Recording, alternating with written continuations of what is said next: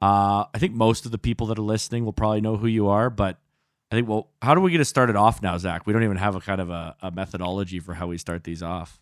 I would say we've already started, so just, just dive in. there, there we go.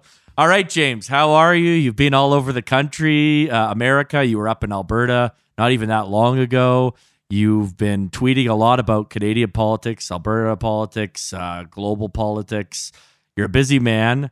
Uh, I know that a lot of my listeners will be very interested in how you're doing because they really enjoyed coming out to hear you a thousand in Edmonton and Calgary. So, how are you? Are you exhausted? What's going on in James' world? No, I'm pretty good actually. I was exhausted, but um, we kind of got to move. I, I had a, when I when you brought me to Alberta, it was the beginning of a very busy travel schedule that persisted for about two months, and um, at the end of that, I was fairly well wrecked. Uh, I was extremely exhausted, but since then, um, I've had a fairly well it's still busy but a fairly moderate schedule.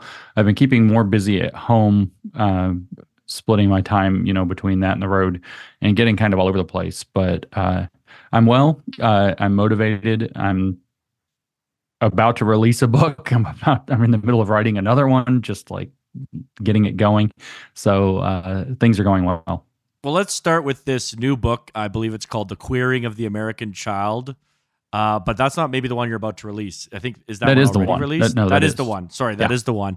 Why don't you tell our listeners a little bit about your thesis in that book, and then we can use that to springboard into Alberta politics, Canadian politics, and the impact that you've already had uh, on both of those, and what you see happening in the world.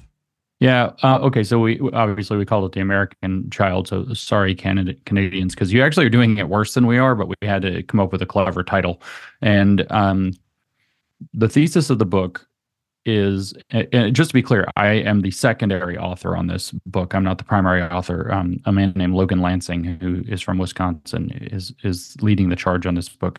And therefore it's very readable. It's easier to read than anything i've written uh, which people will want to know. But his thesis or our thesis is that queer theory is the doctrine of a cult a very destructive cult. It is it, it shouldn't be thought of otherwise. It's not an academic theory. Uh, it is the the doctrine of a cult, and that cult targets children, and it has in, insinuated itself into our education systems so that it's not just media or social media or social influence, but in fact, the schools themselves are bringing children further into this cult, not just the schools, but also the medical establishments. So, uh, those institutions that should be the stopgap that prevents our children from being groomed into a cult are no longer the stopgaps and in fact they're they're accelerators for this problem and so the book opens up by explaining that queer theory, in fact, is a cult or the doctrine of a cult, how that cult works. And then it gives a number of examples in schools and then starts to just lay it out. What is queer theory? What is critical education? How did they come together to create queer education? What does that do to your kids? And then uh, we go through in tremendous detail in the second half of the book how this actually works in practice and what it's accomplishing, why they're targeting children, and why we have to fight back to protect our kids. In your uh, speeches in Edmonton and Calgary, you actually brought a lot of this up, and you used a really great example of a lesson that was being used. I believe it was an Indiana. Teacher whistle blew on this that they were yes. teaching people to have a methodology of teaching, not a curriculum, and that methodology was how you indoctrinate. That really struck people in Alberta. I know it gets brought up to me all the time now. A, would you mind kind of sharing? Uh, how that part of it works because I think that's kind of the key that unlocks it in people's minds. We're not finding this stuff in our curriculum as much. Of course, it is in the curriculum that's being exposed, but that's not what we have to worry about most. Why don't you just kind of share with our listeners how they're doing this through methodology? Yeah, that's right. It is a methodology. So that's designed actually so that the curriculum itself can be completely non controversial. And what the teacher who told me about this particular example, I relate the example in a moment. What she actually said was by the end of the training that they took for professional development there in, like I said, Indiana, which is not famously that uh, progressive, um, she could do this same methodology to anything. You give any content, any academic content whatsoever, and she could transform it into a social justice or critical Marxist lesson. And here's how it worked. Uh, the specific example she would use in, in, her talks that I, I got permission to borrow from her and that I've used relentlessly and told in, in Alberta was uh, th- this is a word problem from second grade mathematics. And it's uh, Johnny is riding in the car on his way to the amusement park with his mom and dad. The amusement park is 50 miles away. They've already driven 20 miles. How much further do they have to go? And in this case, I actually told it wrong, but the answer is 30. Usually I set it up so the answer is 20, but you can figure out that the answer is, is, you know, the result of, in this case, 50 minus 30 miles equals 20 miles or vice versa, whatever I said.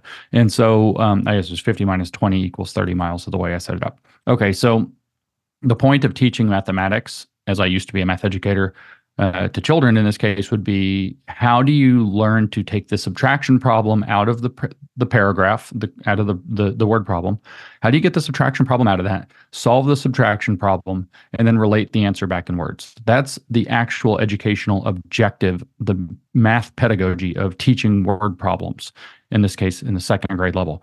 What these teachers are taught is that what they have to do is uh, engage the students. They have to get the students interested so they'll want to solve the math problem. So to avoid the kid raising his hand and saying, "Why do we have to learn this?"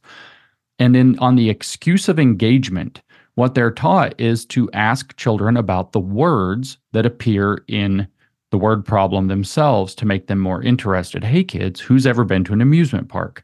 Kids know what amusement parks are. They get excited. Some of them have been, some of them have not because they're seven years old in second grade in America and some kids will raise their hand and some kids won't. And what's happened now is that she's used the excuse, the teacher has used the excuse of the word amusement park in a word problem for math to create a difference within the classroom, a social difference. Some kids have and some kids have not. And the trick is to shift from the math lesson to talking about the difference. Oh, wow, guys, that's really not fair. Some of you have got to go and some of you haven't.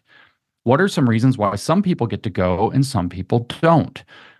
And then the teachers are taught to have the kids continue to offer answers until they say something they can turn into a productive lesson. Until somebody says something like, not everybody can afford it, which opens up the door to talk about, oh, wow, you're right. It's really expensive. How can we make it so more people could afford it? How can we make it more fair so more people can go to the amusement park? And you get to talk about, you get to lead the kids into suggesting that the government should pay for it, it should be free, something like that. And in other words, you get to have a discussion about socialism and socialist policies. Now, a lot of these topics are actually these these topics are actually outlawed in many US states already. You're not supposed to be able to talk about political uh, topics in the classroom. Even so, there is an there's a workaround, which is that in almost every state, teachers are empowered to address what are called spontaneous utterances by the class. So if a child says it, the teacher has the right to explain to go along with whatever the child brought up. So if the child says, make rich people pay for it or make the government pay for it, oh, yeah, we could. She might not be able to talk about socialism on her own. But once the child says, make government pay for it, she can say, well, that's called socialism. And here's how good socialism is. And here's how it works. Because it's now a spontaneous utterance that she gets to take a moment to explain because a child brought it up, not her. This methodol- this methodology is called uh, the generative themes method that was developed by a Marxist educator named Paulo Freire uh, in Brazil who, in his own words, says that he derived his methodology from the uh, thought reform methods of Mao Zedong in China. And it says it right, I think it's like page 46 or something like that in Pedagogy of the Oppressed, his most famous book. Uh, he's like, straight up, this is the method that was used by Mao Zedong in the Chinese Cultural Revolution. well, let's let's go into that right there because you also talked about that in your talks in Alberta. And yeah. why are they trying to seize our education system and why are they trying to queer the American child? To go back. well, the there's a couple of reasons um, to seize the education system. And by the way, with that example, I said, you know, I went to socialism off of amusement park, but you could go into some kid could have said, my parents won't let me, so now you get to question parental authority. You could have focused on mom and dad instead and you have conversations about sexuality in this case or uh, feminism for single moms or you could bring up uh, off of car you could be into having environmental conversations. So there's in that case five or six easy go-to political conversations straight out of a math question about cars and amusement parks. So this is how insidious that methodology is. And when you see this problem and say you get the textbook or required or you know demand to see it and you see it and you say, well, okay, there's no problem here. The teachers are being taught to bring up the subjects, to prime the students to generate the conversation. That's why they're called generative themes. And that's been worked into virtually all of our education. So the problem becomes not necessarily the curriculum, but the teachers have been trained to misuse the curriculum. What Paulo Freire said is that you use the academic material as a mediator to political knowledge. So it's just an excuse to have political conversations, in other words. But they go after the children for a few reasons. One of the main reasons is that it's a very simple formula: is if you get the children, you get the future. Um, and so if you go backwards from that formula a little bit, if you get the teachers, then you get the children. And if you get the children, you get the future. Well, how do you get the teachers? Well, you start at the colleges of education. And if you get the colleges of education and their professional development, then you get the teachers, and the teachers are doing these methods. Then you get get the children through the methods, and then you have the future. So, in other words, uh, this works out to be a two pronged strategy in terms of getting the children ideologically on board, or maybe a three pronged. Do you want to change the children's values. They are yeah yeah. very deliberately changing the children's values to match with critical theory, to match with socialism, to match with their environmental agenda, which is still presented through this socialist approach, to get them to value degrowth, to have existential fear that uh, if we don't all do the environmental thing that the government says, then the world will end and we'll have no future. They want all of that as as as the child's upbringing. That's literally to transform the child's values uh, away from traditional values, away from family values, away from religious values, away from, in your case, Canadian values that you've had literally as long as Canada has lasted, uh, up until about 10 years ago, into this new value set that's meant to drive their revolution. Another reason you go after the kids, not just because they're impressionable uh, and very fruitful for this, is because uh, you can mold the children into being activists by changing those values. So you change their values and what the and that will change both their behaviors and what they demand out of society.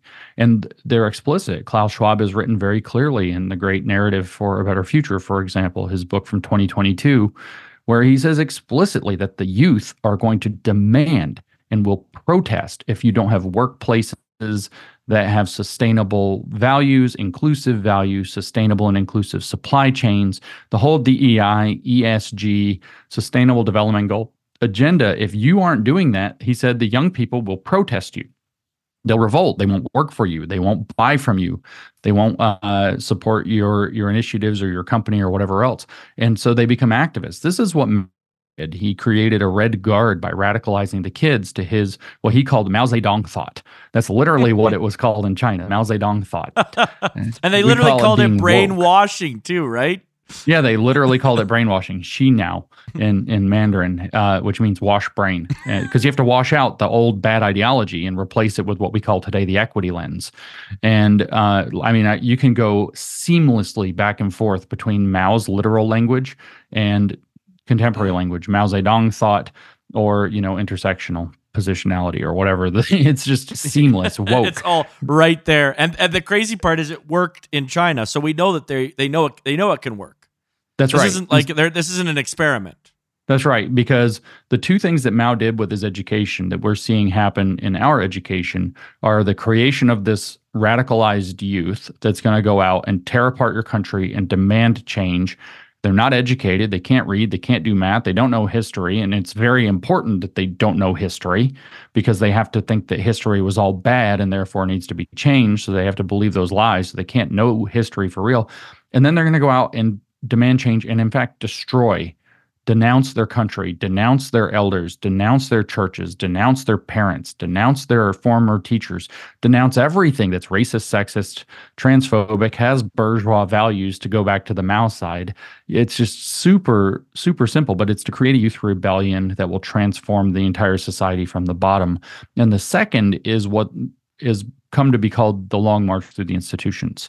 And so that's um, that name came from Rudi Dutschke, who was a Marxist in the 60s, and uh, it was implemented following the theory of Antonio Gramsci and the practice of Mao Zedong on purpose. And it was encouraged by the biggest neo Marxists of the day, including Herbert Marcuse, who wrote about it explicitly in those terms, a long march to the institutions. But the question is in an advanced economy, how do you get inside the institutions? Well, the institutions, not to put anybody down because that's not the intention, the institutions here are not being a garbage man. The institutions are not being, you know, an everyday worker it's not even really necessarily being a farmer. The institutions are the professions, the professional career, like the, the white collar jobs. And so you want lawyers who are woke. You want par- like parliamentarians who are woke. You want uh, accountants. Uh, everything. Yes. Accountants, teachers, doctors. doctors. Yeah. You need all of that professional credentialism that an advanced economy actually depends on to be captured by woke. So how do you get the doctors to be woke? Doctors go to medical school. So you send woke activists into medical schools and you send them up through the ranks and they work overwhelmingly. They don't actually you ever seen a woke person when they they get into a profession? They do as little of their profession as possible and as much as they can of getting administrative positions executive position anything they can do to where they get to start setting the policy. Look for example at harvard university with claudine gay she was president of Harvard. She climbs to the very top. Anything else you want to say about her? You can talk about the plagiarism. The woman had only published like 12 or 17 or something like that academic papers in her whole career. And she's, pre- I mean, that's usually hundreds of papers, but she's only done like 12 because she and she plagiarized those. So it doesn't even matter. Her career didn't matter. Careerism mattered to her. Climbing the ranks so that she could exercise power over others and over departments is what matters to these people. So they get into medicine. I went to actually grad school with a woman who was not a particularly you know wonderful mathematician and she's become one of the most vigorous activists to transform the American mathematical Society, the AMS. That's what she does 90% of her time as a math.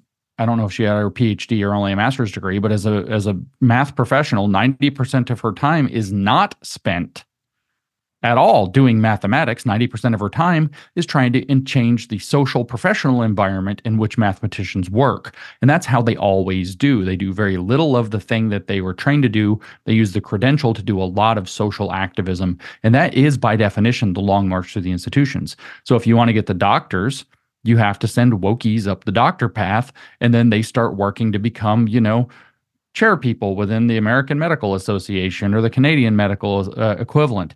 They start working their way up and start telling other doctors how they have to do medicine. They start working their way into organizations like WPATH, which are doing very activist approaches to medicine. The same thing in law. And eventually you get them changing the the exams you get them changing you know the national bar association in the united states or american bar association is you know gone almost completely woke. The next thing you have woke judges or uh, lawyers and then woke judges and the whole judiciary transforms. It's the same model. You get the schools of education you get the teachers you get the teachers you get the kids you get the kids you get the future. Here it's you get the medical students eventually you get medicine. You get the law students eventually you get law. You get the media students they go out and produce propaganda for their entire careers whether it's news media whether it's entertainment media whether it's hollywood. And it's all you know i was actually presented with something somebody sent me on my Instagram about an hour ago, and it's this video of this girl, and she's this is my day, and she's all cute and running around and making breakfast, and the next thing you know, she's in her class, and it's representation. Of, it's a gender studies class of representation of women in media, and all of a sudden, it's like, oh my gosh, and she's going into this whole thing that's like this total woke nonsense at Boston University, which is training her to look at the media as insufficiently propagandist for the woke. And so they understood that if you capture the schools, which means capturing the young people as they come up the pipeline, then you're going to catch what comes out of the pipeline eventually. And that was called Long March. So they go after kids because they're impressionable and are, can have their value shaped. They go after kids because um, they can create a youth rebellion that pressures society and families to adopt these new values. And they go after kids in order to send them up the pipeline and colonize all of our institutions from uh, from their educational experiences. And these are the primary tactics. And like I said, they were they're they're just ripped straight out of Mao. These are these are what Mao did. The Long March through the Institutions was Rudi Dutschke saying, "Holy crap!" In 1966, which was when Mao launched his Cultural Revolution, what is Mao Zedong doing right, and how do we do it here? And that's what it was named after, and that's what it was for. I mean, the Long March. It's literally referring to his long march with his communist armies. That's right. That's exactly yeah. right. And Mao did long marches through the institutions as well. The first thing oh, yeah. he captured was the was the education apparatuses. He turned uh, high schools and universities into revolutionary high schools and universities, modeled after his military party schools, which were meant to take somebody that they conscripted, uh, you know, maybe at officer level, and turn them into a socialist robot as fast as possible, even under military conditions. And he just retooled at higher education, high school and college to to create what he called revolutionary intellectuals uh, in the same exact model, which was complete milieu control, what we would call social emotional learning today. So, I think that was one of the best summaries you've ever given, and I've heard you give a lot of summaries.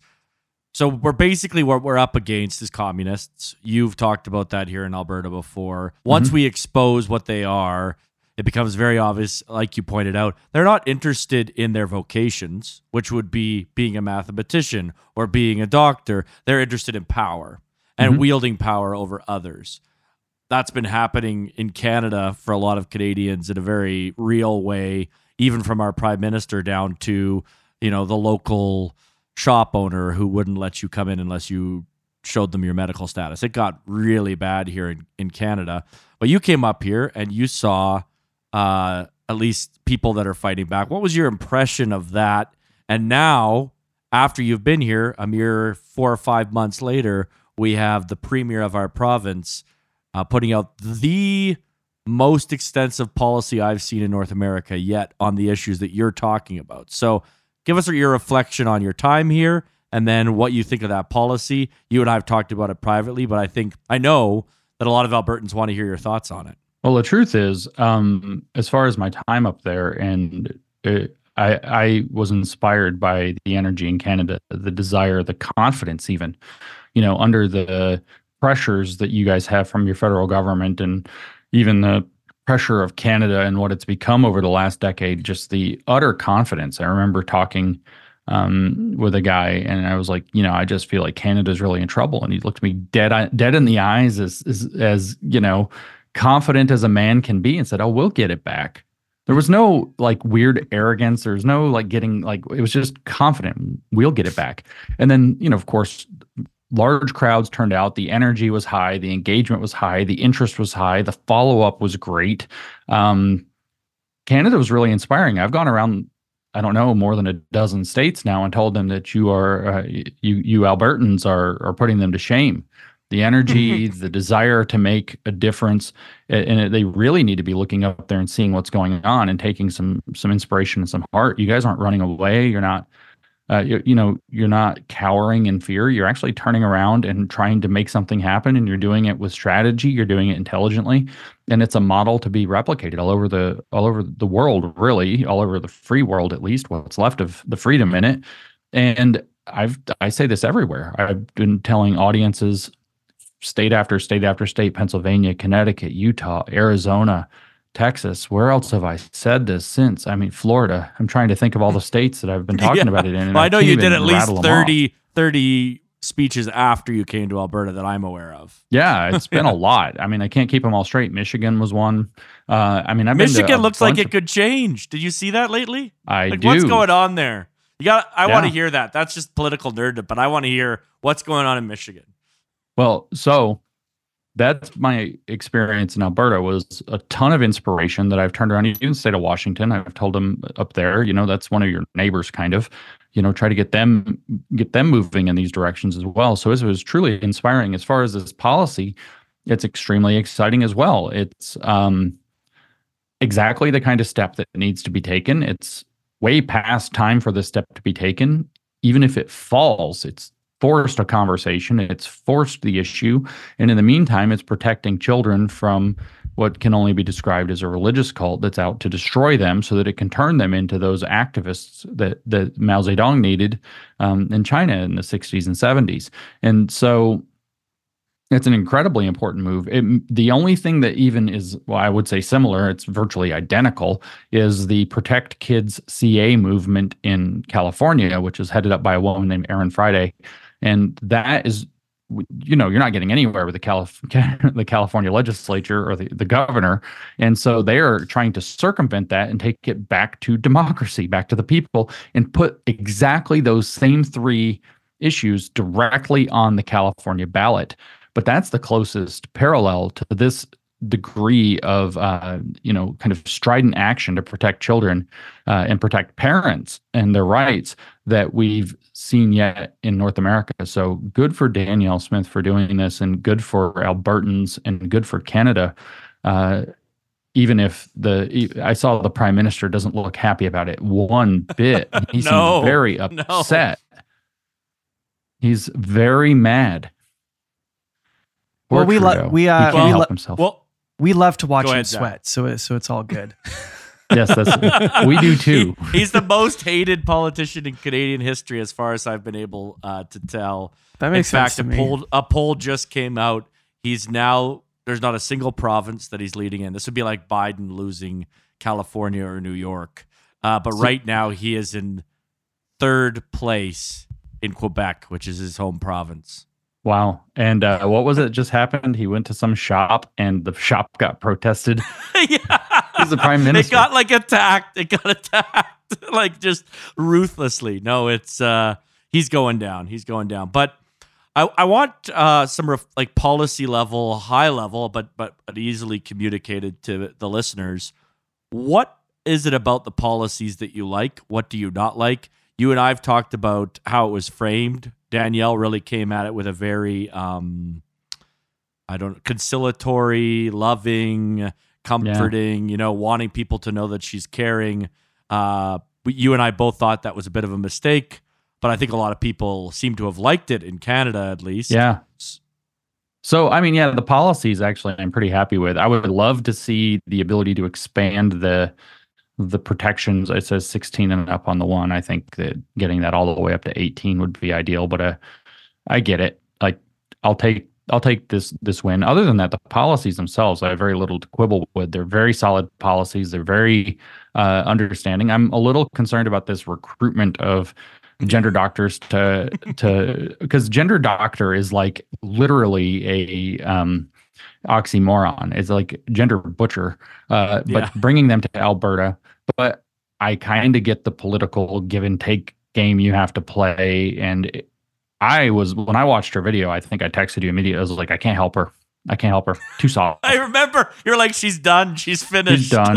and I underestimated Canadian nice because the Canadian scene, I thought she was going to get chewed up. I knew she would by the left, right? I knew that was coming. But I, if she were an American and put that forth in America. So this is a, dis- a distinction between our countries. Um, the conservatives would have been so disappointed in how how soft and you know how heavily she used the language, the gender affirming, and the we really recognize you and see you and we care about that. The conservatives would would not have rallied to her defense. They would have left her hanging on a limb. The RINOs would have gone after her for uh, for for being against trans people, and she would have got attacked with very little defense. But in Canada, it seems that you are a you are a distinct place, and it's like it's like doing business in Utah, you know, political business in Utah is also tricky because the Utahns have a very different view of kindness and politeness. And I I'll be frank with you, I don't know, maybe it's in Canada too, but and I've seen some of the stuff coming after you and coming after her, but like in Utah, these are some of the meanest people I've ever seen in my entire life, but they say it under like a, a doctrine of kindness. So they say it's so viciously passive aggressive and nasty, but in the politest language you can imagine. but it's so yep. sick. But that's a diver- that's a digression. I think that I am glad that it went the way that it did, and I'm glad that it resonated with Canadians and it made the point. It put the left in a nasty bind. It's literally impossible to call Danielle Smith a transphobe. My approach is slightly different, but maybe that's because I'm not just an American, but I'm a root rootin' tootin' Southerner. And just to really get the controversy going, I found out the other day I am seventh cousin to Robert E. Lee. a truly great American. Yes. and so, like, I have a slightly different tack, which is that I'm going to go full blast and then just not wither when the flames come, just not give in. But that probably, honestly, in reflection, would not have worked very well for Danielle Smith up in, in, in Alberta. And it's really um, twisted her opposition into a, a tremendous bind. It, it, it will make all of the things that come at her look foolish. And when the government, if Trudeau or, or the parliament tries to bring something down on her, they are going to look extraordinarily um, irrational and um, out of sorts and in fact tyrannical. So it's it's put them in a much bigger bind than my uh, preferred approach would have. So I am very happy. People say I never admit when I'm wrong. I'm very happy to have been wrong. I would. I'm happy you were wrong too. Ashamed to, to show, like, to publish the text messages, like she's done, she's yeah, destroyed. I can't help her. it's over.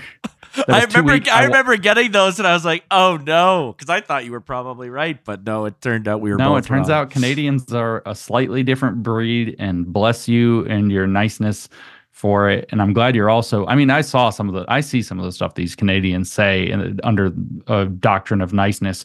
It's not as nasty as the Utahns, but man, it's like that's not nice, guys. That's that's like some fake polite it, eh, I had this whole philosophical digression the other day eh, thinking about it, and I was just like, people will always be really mean. They're just going to channel it through whatever. Oh, oh, whatever you know, social yeah, niceties yeah, you have exactly. to keep. I mean, the cruelty e- is the same. Even look at how the I, I feel like the cruelty that the woke are imposing on children that they and they they just rename it right? Oh, to, yeah. to, to, teach a child that they're born into the wrong body. Can can you even imagine? I, I can't even imagine the the psychological damage that you would have to endure to truly believe that for some reason you'd be born in the wrong body. It's I, I do feel really sorry for trans people because that is a horrible thing to believe, but it's also evil thing to teach. Yeah, imagine teaching an 11 year old and this 11 year old, you know, like gender ideology, and then this 11 year old's at home laying in bed one night. Let's say it's a Christian kid right? So maybe they're not like the best kid at church, but you know, whatever. They they go to church, their parents take them. We'll just do the whole thing. And then they hear this at school and they start wondering and they go home and they're literally laying in bed. Of course, they're not telling anybody. And they're like, "Did God mess up when he made me?" And like that's the thought that's spinning around in their little 11-year-old head when they're trying to go to bed. I mean, I had a friend when I was younger who was raised in an extremely strict fundamentalist religious situation. And so he kept like trying to get saved and he never felt like anything changed. Like he would go get saved and then there was like the celebration at the church. And then you go home and he's like, I basically still feel the same. Like he didn't feel transformed. And so right. because he didn't feel transformed, he's like 10, right? So it's not like, don't come down hard on the kid. But he thought he must have done it wrong. And so he was like twisting himself into knots, like crying all night long, like stressed out. And he would go and try to get saved again. And the pastors were super confused at his church, but he just was like, he didn't feel like he'd been transformed. So you can get an idea, kids can latch onto an idea and just really tear themselves up over it. And imagine it's like that God messed up making you. Yeah. put, yeah, put your you were born in the wrong, in the wrong body. body. Oh. yeah. And this is a truly disastrous thing. But this is, I want to make it really clear to people that this cruelty is intentional. So I actually learned a lot doing this book, The Queering of the American Child. A lot of times, you know, I don't have the privilege of somebody else sending me a manuscript where they've come at an, an issue from their own angle. It was informed by mine. You know, Logan Lancing's the the primary author, and it's clear he had been, you know, it had been informed by some of the things that I've said, but he did his own research. He did his own homework and he brought his own issues to the table. And he brought up this. He had actually sent me the book and I had skimmed some of it, but it was like really stupid. So I didn't read much of it. This book about queer education by a guy named Kevin Kumashiro. This was written back in 2002 to give you an idea how long this has been going on. And Kevin Kumashiro explains in that book that the purpose of queer education is to lead children into a personal crisis and then to help them resolve the crisis, in his word, productively. Oh. Because oh. he says, and in the paragraph where he says to resolve it productively, what he actually says is that leading kids into a crisis, an emotional crisis, because you're touching them at their hopes and their dreams and their fears and their anxieties. that can bring them into crisis, teaching them that they are not just that there's oppression in the world, but that they contribute to that oppression and that they're a bad person, that's going to bring up a crisis. And he says sometimes that will lead people to become even more oppressive. They'll go the other way. So you have to make sure to facilitate them through the crisis. So they're inducing an identity crisis, a moral crisis. They're leading these kids on purpose into thinking that they're terrible people who might have been born in the wrong body, who are not understood or appreciated by society, and who maybe are even secretly hated by their parents. That's what they're telling children, leading that into crisis, and then using that emotional vulnerability to resolve it productively to turn them into activists. And they're very shockingly explicit that this is what they're doing. And so I'm wearing my OK Groomer shirt yes, that I'm not allowed to wear in Canada because yet again, I find myself reading their words in context, complete, and staring and saying, what other word can I use for what's happening here? I've done that with the Drag Queen Story Hour paper where it says, you know, that it's family friendly in terms of the wink, wink queer family you find Destroying on the street. Destroying the family. Yeah. It literally says that. It literally, and I'm like, what word do I use for that Drag Queen Story Hour is, and I quote, a preparatory introduction to alternate modes of kinship. That's literally grooming. That's grooming in all the ways. Okay, so we have that. What word am I supposed to use? I'm not allowed to use that word. I can get in trouble. What word am I supposed to you tell me what word I'm supposed to use? Well, you know what what word I've I've recently realized that we're not allowed to use in Canada? You can't say that someone is fat. Well, if you they if are. you even I know if, if you even say it, you get attacked. They, they, they're taking our words away. And I think it's important because people feel that they feel they can't speak anymore. I we Zach and I have a cousin recently who was just hanging out with people down in Texas, and he just said that's he used the R word, right? He said that's retarded, and he felt so good saying it because you're not allowed to say that anymore. You're not even yeah. allowed to express when something's stupid or make fun of it anymore. Yeah, everybody knows that you don't use that word to talk about people who are disabled. Like that's just well, not how that word is used. Like in the second somebody does, we all turn on that person. It's like using the word contains an automatic acknowledgement that you don't mean it literally. Yeah, yeah, exactly. Exactly. Because it would be really and truly impolite and unnecessary to do it. Now, this is a little bit different because fat people are fat. And so when you use the word fat, they actually are fat. yes. Like there's no getting yes. around it. But this is that fat studies and fat acceptance. Fat is fat acceptance is a murder weapon, frankly. It really yes. is.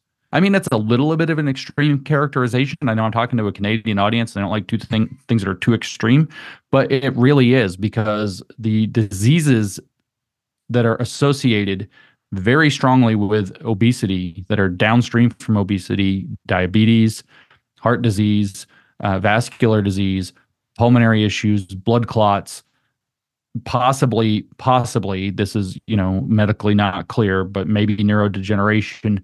These things i mean myriad other health problems are serious issues and they are to tell people like everybody gets it. Sometimes there's a reason where, and maybe they're they're physical, maybe they're medical, maybe they're psychological, where people just want to and can't seem to figure out how to lose weight, and we have we can have for that. But the fact of the matter is that f- fat acceptance, while it might help that small segment of the population feel better, takes a very large segment of the population and exposes them to this idea that something that's avoidable, preventable, that's very unhealthy is in fact okay and in fact maybe to be celebrated when that's simply not true um, i get the idea of accepting people for being people but at the same time is, this is a, this is a complicated thing to try. i'm trying to figure out the best way to talk about this because there's a thing in medicine a lot of people don't know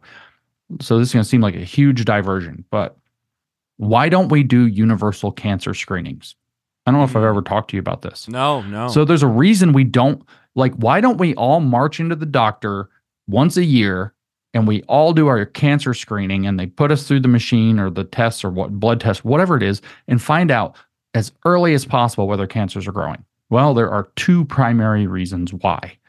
And it's a terrible idea by the way. Universal screening is a very bad idea.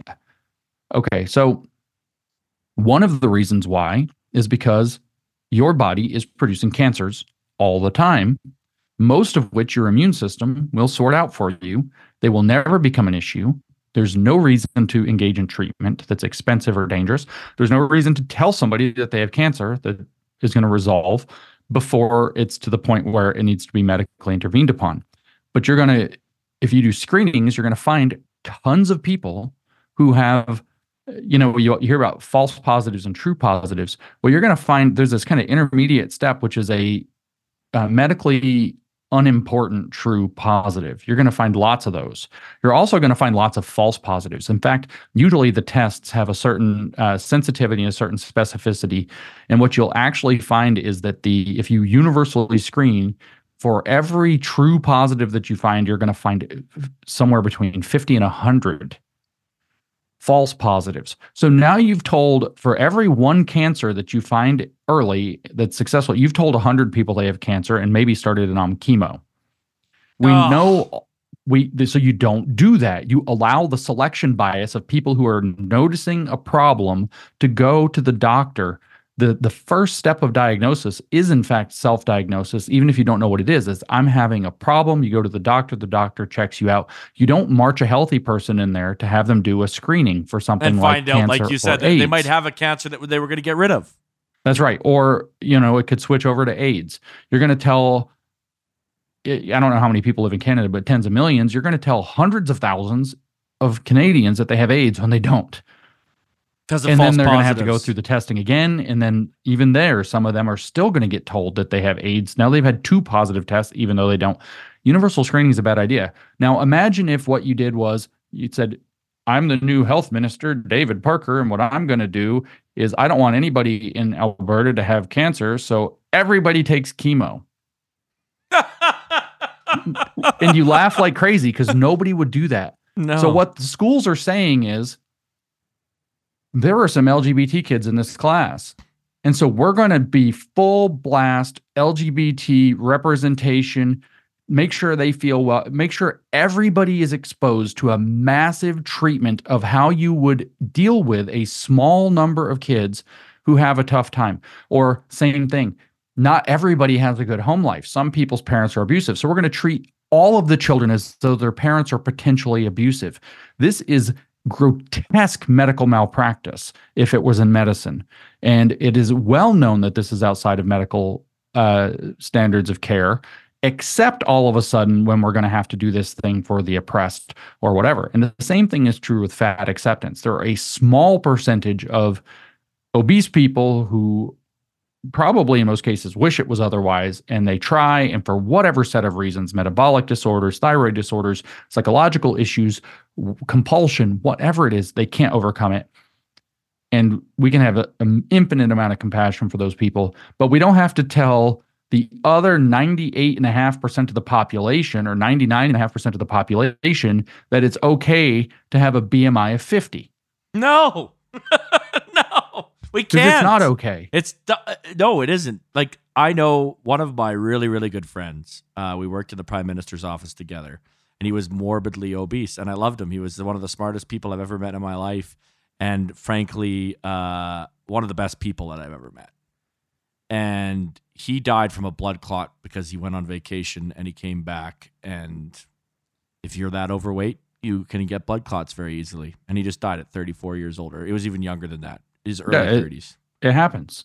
And, and it, it's a tragedy. And if he's in a small percentage that maybe you had a very hard time figuring out anything you could do about it, that's very, very, very sad. But a fat acceptance movement doesn't help anything here. And no. I mean, then there's just the running joke that, you know, our government hasn't been that great to us in the past. We could say five years very visibly about health issues. But if you go back and you look at their treatment, you know, in the United States, we have the Food and Drug Administration basically telling us to eat garbage and don't eat healthy things because made up reasons for for decades now. It's like the food pyramid is like the exact opposite of what the food pyramid should be, for example, as they say. Yes. And yes. Th- this these health ministers then come out and it's like the one from you know Canada. It, but it doesn't matter which one. You could country after country after country. They're like extraordinarily, like frighteningly unhealthy people that are now your health minister for the state, like or the, the the country. It's like you don't even have your own life under control. how in the world are you supposed to tell other people to have their lives under control? Um, this is one of my things, just more generally too. Is uh, you know, they ask us with like the energy stuff, right? Oh yeah, we don't have, you know, it's a really cold winter. You have to use energy responsibly, right? Turn down your heat, blah blah blah. And it's like, what?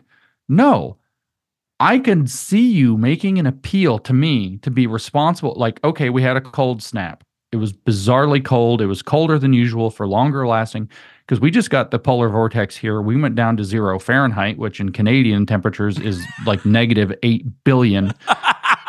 and we stayed like it's we got colder than I've lived here for 40 years and it was the coldest it's ever been since I've lived here.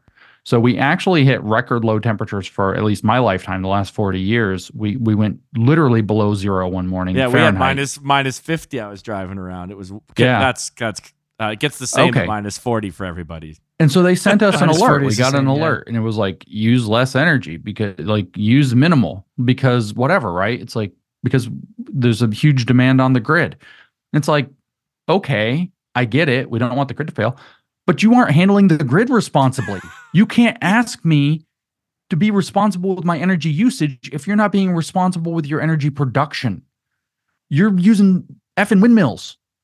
We don't need windmills right now. We need diesel. Exactly. We need natural gas. Exactly. Like even those things freeze. Like yeah. you need stuff that won't you need, freeze. You need redundancy on those because at minus 50, it doesn't matter. That's You're, right. My my truck just broke down on the side of the road, and you know what? It's so cold. Oh, yeah, yeah. I grew up in the cold. I was in, in northern New York, right across from Canada. Yeah, yeah. And uh, my dad was telling me when you know I don't know if it's the same situation now, if they've got better technology tires or not. But when he was like, when I was a baby in the cold winter, your tires would like the pressure would go down because they're oh, cold. Oh, yeah. And then the rubber would freeze that way. And so when you start driving and be like, dunk, dunk, dunk, dunk, dunk, dunk, dunk, as the tires warmed up, beating against the road so that they could be round again. And like that's what in like your car below a certain temperature just won't start. It just won't no. go. And the same thing with these power plants though. And if they need they if they're not but the point was you have no authority to ask me to use energy responsibly if you're not producing energy responsibly in the first place.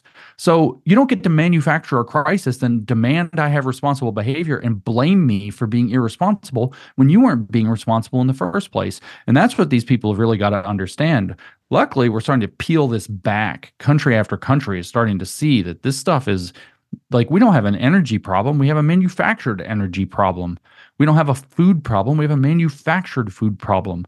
We don't have a problem raising our kids. We have manufactured conditions to abuse our children in the name of education. Yeah, I have a I have a question. Exactly I want to I want to circle back to the generative themes teaching. Who yeah. is who is instructing the teachers to teach this way? Well, so the the the word problem that I gave that example came from a professional development, so uh, a, a, uh, teacher training course for people who are already teachers. So once a year, they have to go get continuing education or professional development hours. And so the facilitators of programs, I don't know what the one in Indiana was. Second Step is a very popular one. Here in Tennessee, we also have Wit and Wisdom. There are about a hundred brand names for the social emotional learning uh, programs, but the social emotional learning program coordinators are the ones that are doing this teaching, uh, and those are by and large people who do not work for the state. They are contracted by the state. They work for nonprofits, and the nonprofits are, or sometimes for-profit companies. I think Panorama, for example, uh, might be a for-profit company, um, but I, I'm not positive on that, so don't quote me on that. But profit, not for-profit and nonprofit companies that are, are out to bring this material to teachers. In fact, they're providing them a service. In the United States, it's very likely the same in Canada. The schools are required to do a massive amount of reporting on various aspects of the kids' social and emotional development, their non-academic uh, competence. And that's because they took over the policies and the regulations to that's enforce right. those. So the governments are enforcing these regulations that are then being met by these organizations you're talking about. Right. So the the schools have to meet these these policy requirements, and then these these nonprofits are set up to go and sell a program that will check the box, but it also happens to be super activist. And you think, well, we should make something that checks the box differently. And I think that that's a loser mentality. We should get rid of the box so that it doesn't have to be checked in the first place. Uh, but the people that are teaching that are certified professional, in that particular case, certified professional development trainers and coordinators uh, that count for the teacher's required amounts of professional development and continuing education. I would assume, but I don't know for certain, that that might also be in education schools. Um, the words generative theme are a little bit outdated, to be fair. It does show up. Uh, the Drag Queen Story Hour paper that I referenced a moment ago was published in either 20 or 21. I think. And it is said that Drag Queen Story Hour is a generative approach to education, but you very rarely run into that word now. So a lot of teachers are not hearing that term. That term was actually employed primarily starting in the 60s, uh, maybe through the 80s, and it started to fall off in its use. Um, I'm not entirely sure what language they use now in replacement of it and maybe they don't discovery learning. specific. they call it discovery learning. Discovery learning? Yeah you hear a lot of these things discovery um, math. We had it in alberta for a while. It was called discovery math and it was that math doesn't need to be taught in the old way of like yeah. multiplication tables and addition and division. Every child needs to find their own way to understanding math. Right. And so i'll tell you right now that you said every child anywhere you see this, and I was looking through the um, school intendant, uh, school superintendents association website earlier today, and I saw it, and they actually put it in italics. Every time they say we want to, you know, create better education or more equitable education or whatever for all students, and they put they put all in italics, like it's a dead giveaway. When they say all, you have to remember that their default assumption is that there are power dynamics in play that cheat some kids and not others. The privileged kids are not being cheated and the oppressed kids are being cheated. So when they say to help all kids or to help every student, what they actually mean is there's a subset that are the oppressed kids who are not being served. So we're going to redistribute all the resources to help them. And they actually will put the word all in italics, sometimes apparently, to really stress that what they mean is that they're they're doing so is like they're doing something that isn't what it sounds like they're doing uh, but they can't help themselves but to stress it. Like, look at this. It's like it's like the health minister. They they have to pick the most unhealthy person, like that Hoffman lady that that I'm getting roasted on the internet about. She was the health minister of Alberta under the communists when they had their four years in power. Yeah, she was well, the health minister. Yeah, well, that's that, that's just another case in point, um, right? Is and it, I'm sure they want to lie to, do, to, our faces. They want to lie to our faces. Well, she wanted to create better health outcomes for all Canadians, and you see it right away. So now we have to talk about the racial social determinants of health, and we have to do CRT through public health and through food systems and through medicine it's immediate as soon we have to think about the the health of all Canadians. So we have to think about the LGBTQ Canadians who are not being served properly by uh, Danielle Smith trying to protect children from. I'm not even supposed to call it grooming, but I keep calling it cult grooming because I don't know what inducing personality crises and then resolving them in your favor. I don't know what word to use for that because I know another word. Instead of grooming, let's call it trauma bonding because it is trauma. But what do you, why, who does trauma bonding? Well, it turns out psychopaths, narcissists, and cult leaders are the only people who do trauma bonding. It is a that that's what they're that's literally what they're doing. You don't like those terms? Let's go to Mao Zedong's terms. Ideological remolding. That was his term, or sometimes ideological transformation. Now that that's two translations for the same thing, and I don't remember the Chinese uh, for ideological remolding. The usual translation into English is not ideological remolding, but thought reform, which we also use the word brainwashing for. But his words were ideological remolding or ideological transformation. Now, think of how many times you read the woke literature and it talks about transforming, transforming, transform. This is a transformative approach to education. Ideological transformation was literally what Mao called his program in prisons and in schools. And when I say prisons, I mean gulags, you know, brainwashing, uh, re-education prisons. But it's so that we can have the best outcomes for all Canadians. And this yeah. is the way that they use their language, and they sound okay, but they're saying something that everybody, it should make the hair on the back of your neck stand up when you hear these words. Well, the, but isn't the, it interesting that they? Oh, go ahead, Zach the language is. I, th- I think. I think for the sake of of actually understanding what's happening, we have to give them benefit. Or, or uh, we have to we have to appreciate where they've gotten things right. The language is very good. The language sounds nice, and what the language does is it employs the work and the power of a lot of well-meaning people who who th- who think to themselves because they just came back from some you know education conference about making sure everyone feels safe in their classroom and they go they they walk into their classroom and they say well i want kids to feel safe. This sounds like a good idea. I want all yeah. kids to feel safe in my classroom. But there is a but there is something behind those those individuals who are pawns that are actually orchestrating what's happening in the classrooms. What are what do you think are their motivations? So let's let's remove the teacher from the equation for now because the because maybe the teacher has um, maybe the teacher has ill motives, but I think in many cases the teachers don't. I think they just want to do the best job they can. Again, I'm giving them the benefit of the doubt, but they've been educated themselves. So uh-huh. what is what is the motivation of the people one step up from the ones actually dealing with the children? Why are they trying to de- destabilize youth? Well, let me read to you first of all, because I want people to understand that well, you are absolutely right. The point of contact in the classroom is sometimes an activist, and it's very often somebody who's either been brainwashed first themselves or sucked into the program or just has to do it, whether they agree with it or not to some degree. But I want to make it clear that the people that step up from that know exactly what they're doing. So I'm going to actually read a couple of sentences across. It's, I'm, you know, you have to imagine the the spacing because it goes across the beginning of one paragraph, then the beginning of the next paragraph, and then the end. And I'm not going to read all the stuff uh, in the middle, but it spans two paragraphs.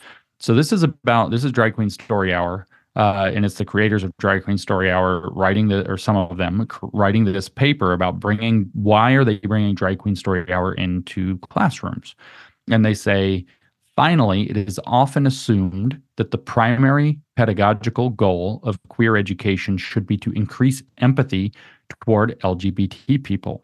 So, pedagogical goal means educational purpose, right? So, the they, they explicitly said there, it is often assumed that the main reason we're doing this is to increase empathy toward LGBT people. The next sentence says, while this premise has some merit, and then they go on to criticize it for the rest of the paragraph.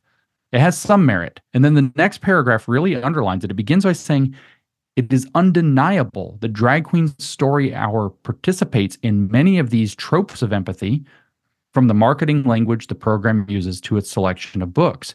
And they say much of this is done strategically in order to justify its educational value. And then they say, however, we have other purposes for it. And at the end of the paragraph, they say that is drag is an imaginative and creative process. It is grounded in building character, both in the sense of constructing a persona and in better understanding one's own relations to others. This approach can support students in finding the unique or queer aspects of themselves rather than attempting to understand what it is like to be LGBT. So it's not in question in any way whatsoever whether they know that their purpose is not the thing they tell people the purpose is. It is not about creating empathy and understanding for LGBT people. It couldn't be more clear. That's literally what they called the marketing strategy to justify its inclusion in the first place. What did they say the purpose is? It's to lead children to discover that they might in fact be queer themselves. Another but queer is an activist identity. It's not an essential identity. No child is born queer. You might be born gay. We don't know how that works for sure. You can't be born queer. You can't you be born queer. But be born queer. It's a political stance. I could read you the quotes from that too, um, from the guy who literally defined queer in the first.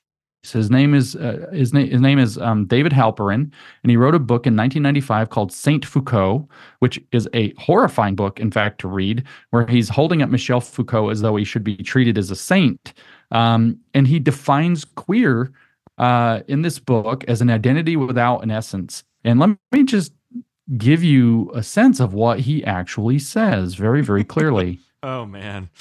Unlike gay identity, he says, unlike gay identity, which through deliberately uh, sorry, which, though deliberately proclaimed in an act of affirmation, is nonetheless rooted in the positive fact of homosexual object choice. So, what he said there, that's a lot of fancy words. He's saying queer is unlike gay identity. And he says that gay identity is rooted in a positive fact about reality.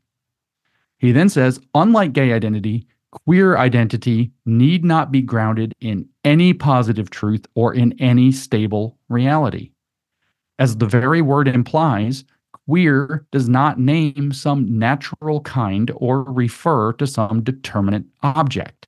It acquires its meaning from its oppositional relation to the norm. Queer is by definition whatever is at odds with the normal, the legitimate, the dominant. There is nothing in particular to which it necessarily refer, refers. It is an identity without an essence. So he's already said that it doesn't even refer to something real. So how could you be born that way? But then he puts the punch to it. Queer then demarcates not a positivity, in other words, something in reality, but a positionality vis a vis the normative. That means queer is not an essential part of your identity. It's an identity without an essence, he said. In fact, it is, in fact, a political stance against the normal, the legitimate, and the dominant. How can you be born against the legitimate? or or the norm. Being born is about as normal as it can get. It, it turns out 100% of human beings, even Jesus, was born. born. exactly. All of them. All of, every, every single, single one. no person ever rose up out of a mud puddle. Never. Every single person. It- there is nothing more normal into the human path to existence than being born. It's 100%. Nobody misses it. You you cannot be born queer by definition. Queer is a political stance against normalcy. It is not or in legitimacy actually. It is not an essential identity. So when they what are these people doing when they say that they want to lead kids to believe they're queer instead of in the name of increasing empathy for LGBT? What they're actually saying is, we're going to sell this to you by saying it's about increasing empathy for LGBT. But what we're really doing is leading your children into an identity crisis so they come out as political activists. That's because we because we want doing. we want a rainbow guard. They want a rainbow guard. That's exactly what they want.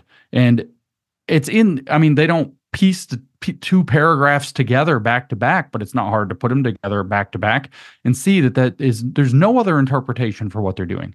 So the people behind the front line on the, in the classroom, and some of the people on the front line in the classroom, but it's relatively small number, the people a step back these people that are setting up the programs to coordinate teaching teachers to do this, or the people behind them that are paying them to do this, know what they're doing. And what they are doing is using education as an excuse to lead children into activism and political positions that they cannot possibly be born with, and to confuse those political positions with who they are, which is fundamentally evil. And- Identity politics. it is identity politics, which is to, con- to to confuse your politics with who you are, and then to go fight for them like they are a matter of who they are. This is why it probably just happened in Canada. I know it's happening somewhere else. I just saw it the other day. I forgot what it is. It's like oh, it's in Florida because somewhere Ron DeSantis said something about like can't force people to use their pronouns or something like that. Uh, no, one on driver's licenses, they can't have their pronouns on drive or something. and so they went to the to the Department of Motor Vehicles with f- paper tombstones and laid down I on the steps that. and pretended they I were Saw dead that because they've been they've been who they dead are has been killed by the fact that they can't put their non-binary identity on their driver's license. In other words, they've confused their political stance vis-a-vis normality with who they are so that if they don't get their political way, you've committed a genocide against them. You've murdered them. And this is the rhetoric that they then launch these poor, broken, and frankly uh, idiotic young people out into the world to go repeat. And people don't know how to respond to it, don't know what to do with it. The kids are having a total existential crisis in the moment if you try to resist them. And so, what are the people a step behind doing? That they are producing that. And I'm not going to say, I can't say which person does and which person doesn't know exactly what they're doing, but I can say some of them do. Some of them know exactly what they're doing. That's why it's so important to think of this as a cult, because in a cult, the person in charge of the cult knows what's going on. Then he has like a group around him that makes it happen. Then there's a whole bunch of people who are really, really into the cult. And then there's a whole bunch of people who are in the cult that are being shepherded around and probably extorted by the cult leadership. And you have these different layers of knowing what in the world's going on. Most of the people in the cult have no idea what's going on. They're just in the cult and they buy into it and they repeat it and they defend it from other people on the outside. And it's important to them socially and emotionally. But then the next layer up has an intellectual commitment. Oh, yeah, the teacher's the wisest guy I've ever heard. He said all this stuff. But at the top, it's a guy literally like, I need your daughters. Yeah. He knows exactly what you're doing. I need your bank accounts and I need your daughters. And he knows exactly what he's after. And nobody else in the cult is aware of it at all. But they're out on the street corner handing out leaflets every Saturday to try to get people to join it. And, you know, pick them up in a, a van marked free candy and take them off to, to Candyland. There are some people who know exactly what they're doing, in other words.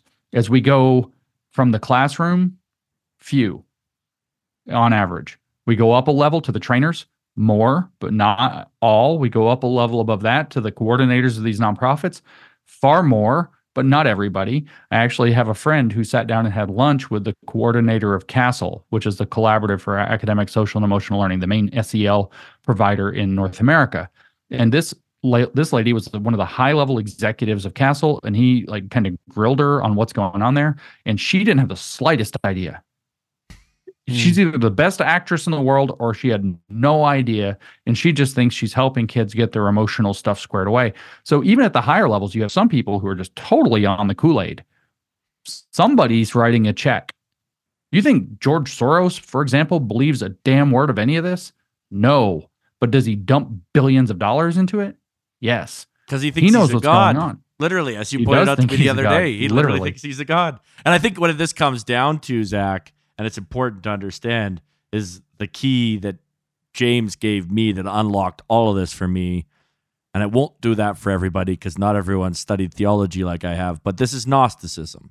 And maybe mm-hmm. explain that to, to Zach, and then we can conclude there because I don't want to take too much more of your time. But yeah, yeah, I think that's that's no, the that's best important. way to summarize it because, because that's, what it's a Gnostic cult. It's a Gnostic cult. Exactly. Yeah, so Gnosticism is really a religious disposition in a in a very real sense that reality is unsatisfying. That there must be more hidden behind the the, the veil of reality. The way it was construed in the first century Christian Gnostic cults, which it's older than them. It's a it's like a parasite religion that latches onto other belief systems and twists around their meanings to create a cult off the side of it. So, you know, it doesn't matter what it is. It could be Chinese, it could be Buddhism, it could be, you know, one of the ancient, you know, Egyptian religions or whatever. It's it could be Christianity, it could be Judaism, it could be science, it could be philosophy. It'll latch on and twist the meanings as though there's a secret hidden meaning that only they know. And but in the ancient Christian world, first century, second century, there were a number of these cults: the Valentinian cult, the Sethian cult, the Manichaean cult, and so on. What it did was it came along, and in one way or another, it said the first thing you need to understand is that the world is split into two. There's the spirit world and there's the material world. And the reality is, the first piece of secret knowledge you get your first piece of consciousness that you get is you're actually not your material form, you're actually spirit. And in fact, you are imprisoned in your material form. In those first century cults, what it said was that the character in the book of Genesis is misinterpreted.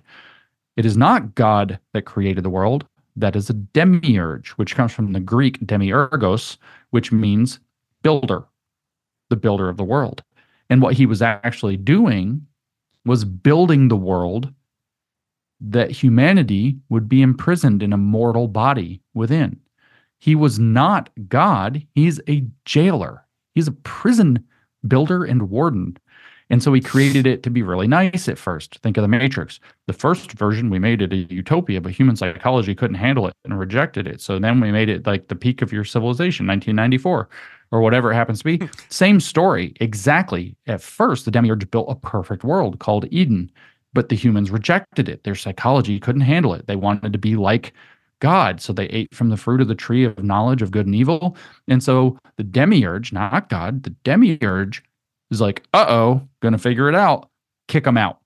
And so he turns it into hell on earth. You're going to work by the toil of your brow. You're going to sweat. You're going to have painful childbirth. You're going to suffer indignities, disease, and the wages of your sin are death. And so this is where you're stuck now. But the truth is, that's all fake because there's a real God. And none of us are separate from God because God is actually everything. We're all fundamentally connected to God, and our material form is fallen and rotten and imprisons us in the world. So, the second idea of Gnosticism is that we exist in a prison of being. But if you know the truth, you can escape that at least within your mind. So, first, you have to escape that psychologically, then you force your material body to escape it with to match to your corrupted psychology. In other words, you die. Or in trans, you try to transform your body to match your soul that you think you were born with that got put into the wrong body. And then the you have place. a dead name. And you have a dead name. And you have a new name. And it's a cycle of death and rebirth to be born reborn on the side of the oppressed. The language is so clear through all of their writing. In fact, Paulo Freire wrote a book called um shoot which one was this called? He's got a million of them that are like the pedagogy of this the pedagogy of that. This one's the pedagogy of freedom i think. And he actually says his method of education is and i quote the gnostic cycle like seven times. It's a little hard to deny at that point but seven times, unbelievable. like seven times in the book he says it's the gnostic cycle. And it's only like 80 something pages. It's a very short book it's like it's a main theme. It comes up like every 10 or 12 pages. But um the idea is that you can receive secret knowledge of who you really are which is a spiritual being that is not confined by the imprisoning forces of the material world. And by th- by that knowledge you can save yourself from the torments of the material world and escape. What happened in the um, i guess early 1800s late 1700s was a late 1700s more was a what we might call a doctrine of social gnosticism came into being in europe. This is jean-jacques rousseau um, schiller schelling hegel eventually marx. And the idea is that we're trapped not in a world constructed by the evil demiurge. That's old superstitious nonsense. We're trapped instead. We're actually perfectly human entities whatever that means. We have a true human essence that truly lives a full human life, but we're trapped by the strictures of society or economics or the ideas of the time, the prevailing philosophies. oppressors. And that's right. And so, in a word, it becomes oppressors. So, the bourgeois class for Karl Marx acts as the demiurge that imprisons the proletariat class. They're imprisoned on bourgeois values, which therefore have to be overthrown. They have to be abolished. They have to be destroyed. Well, we have this exact same mentality in CRT. The white people created race so they could impose whiteness on society and impose systemic racism to maintain their advantage. They're the gods, the demiurge, and to make it so that the poor people of color, in particular black people, have to live by the toil of their back and the sweat of their brow and have painful childbirth and blah, blah, blah. It's the same creation myth. It's an identical creation myth, and it's systemic racism that the white people create in order to to enforce this this power dynamic. Marx, it was economic conditions. Um, queer theory, it's the concept of normalcy, and we could just go right down the line. So, what is queer? Queer is a positionality of opposition to normality, which is the belief structure that oppresses queer people. In other words, there are certain people who have defined themselves unjustly to be normal, everybody else is queer, and you're going to rail against that because you have the secret hidden knowledge of who you really are, which is a queer person. In fact, all people are queer, but most people are just in denial of finding that out because it gives them power, privilege, and status. This is literally the Gnostic religion re- reconceived in terms of identity politics and economic politics and just social politics. This is um, Rousseau's concept of the the social contract. He's like, man is born free, but everywhere he's in chains. We are free. We could live as free as this, as what he called the savages. We could live our free human expression, but unfortunately, we have to be logical. We have to be reasonable. We have to be thoughtful. We have to be polite. We have to dress correctly to be citizens. So citizenship and puts duties This is a upon social us contract. through a social contract. But Does Rousseau want to say, let's go all be savages in the jungle? No, he doesn't. He's like, I really like some of the benefits to the city. We've got to figure out how to change man so that he can live his sincere savage life, but be made to still inhabit cities.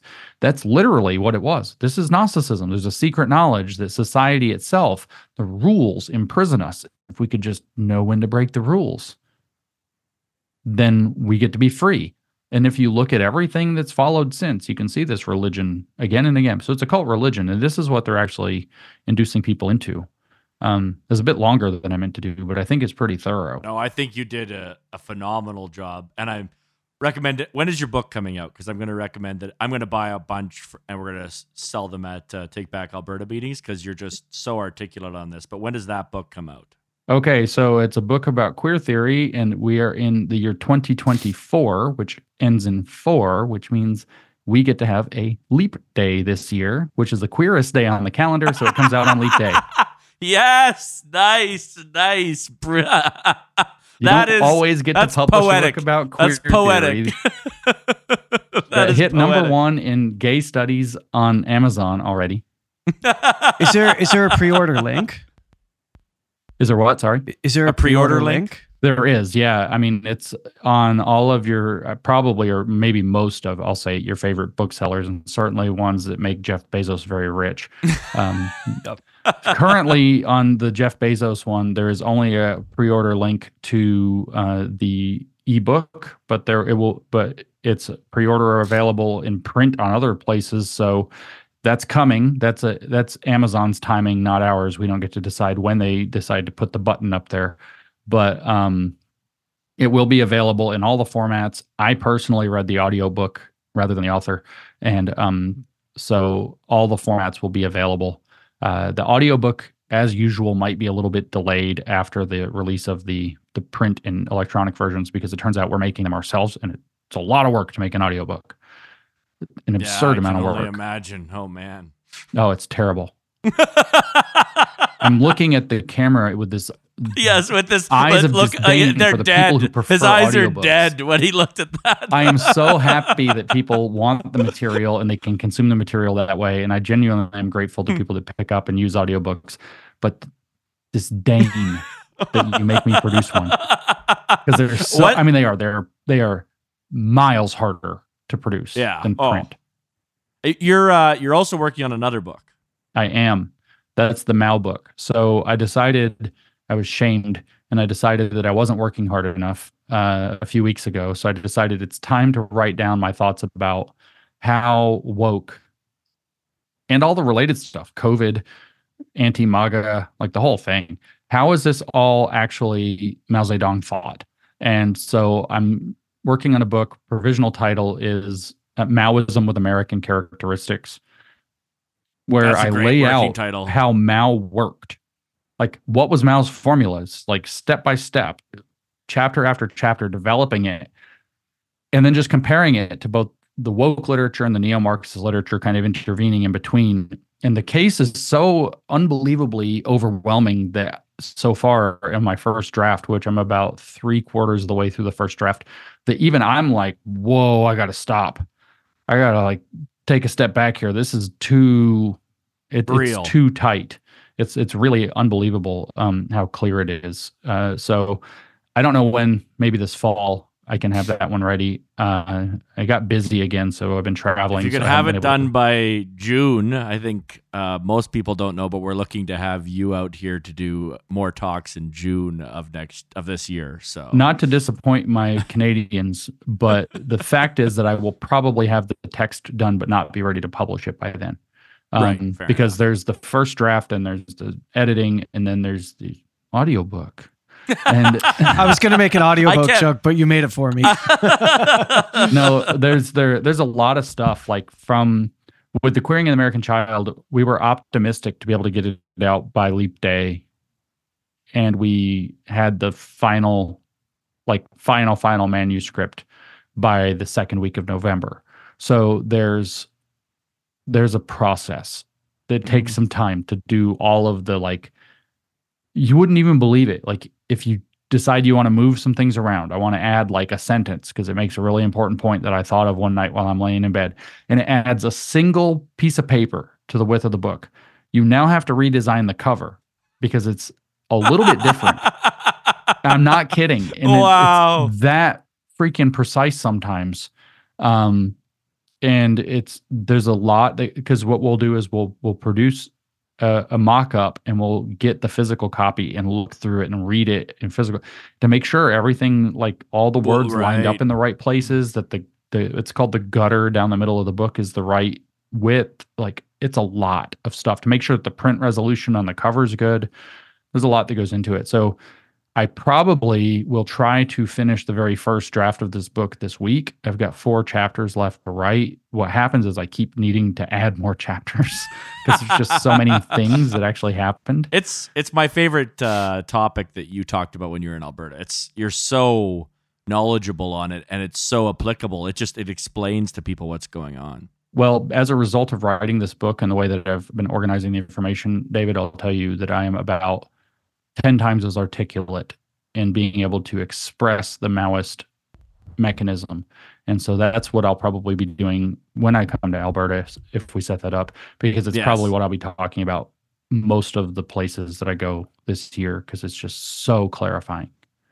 Yeah, I'm I'm pumped. I've I had the opportunity of reading a, a draft of the the queering of the American child and I loved it. So It's easy I to love read. what you're doing. It's a great read. It's a great read. It's it's it's actually uh, the best part of it is that he explains it in a way that people like you and I couldn't because he's able to take it down to that level, which is awesome. Yeah, he said that he wrote it imagining that his blue collar dad had to read through every chapter and under every Yeah. paragraph and understand it.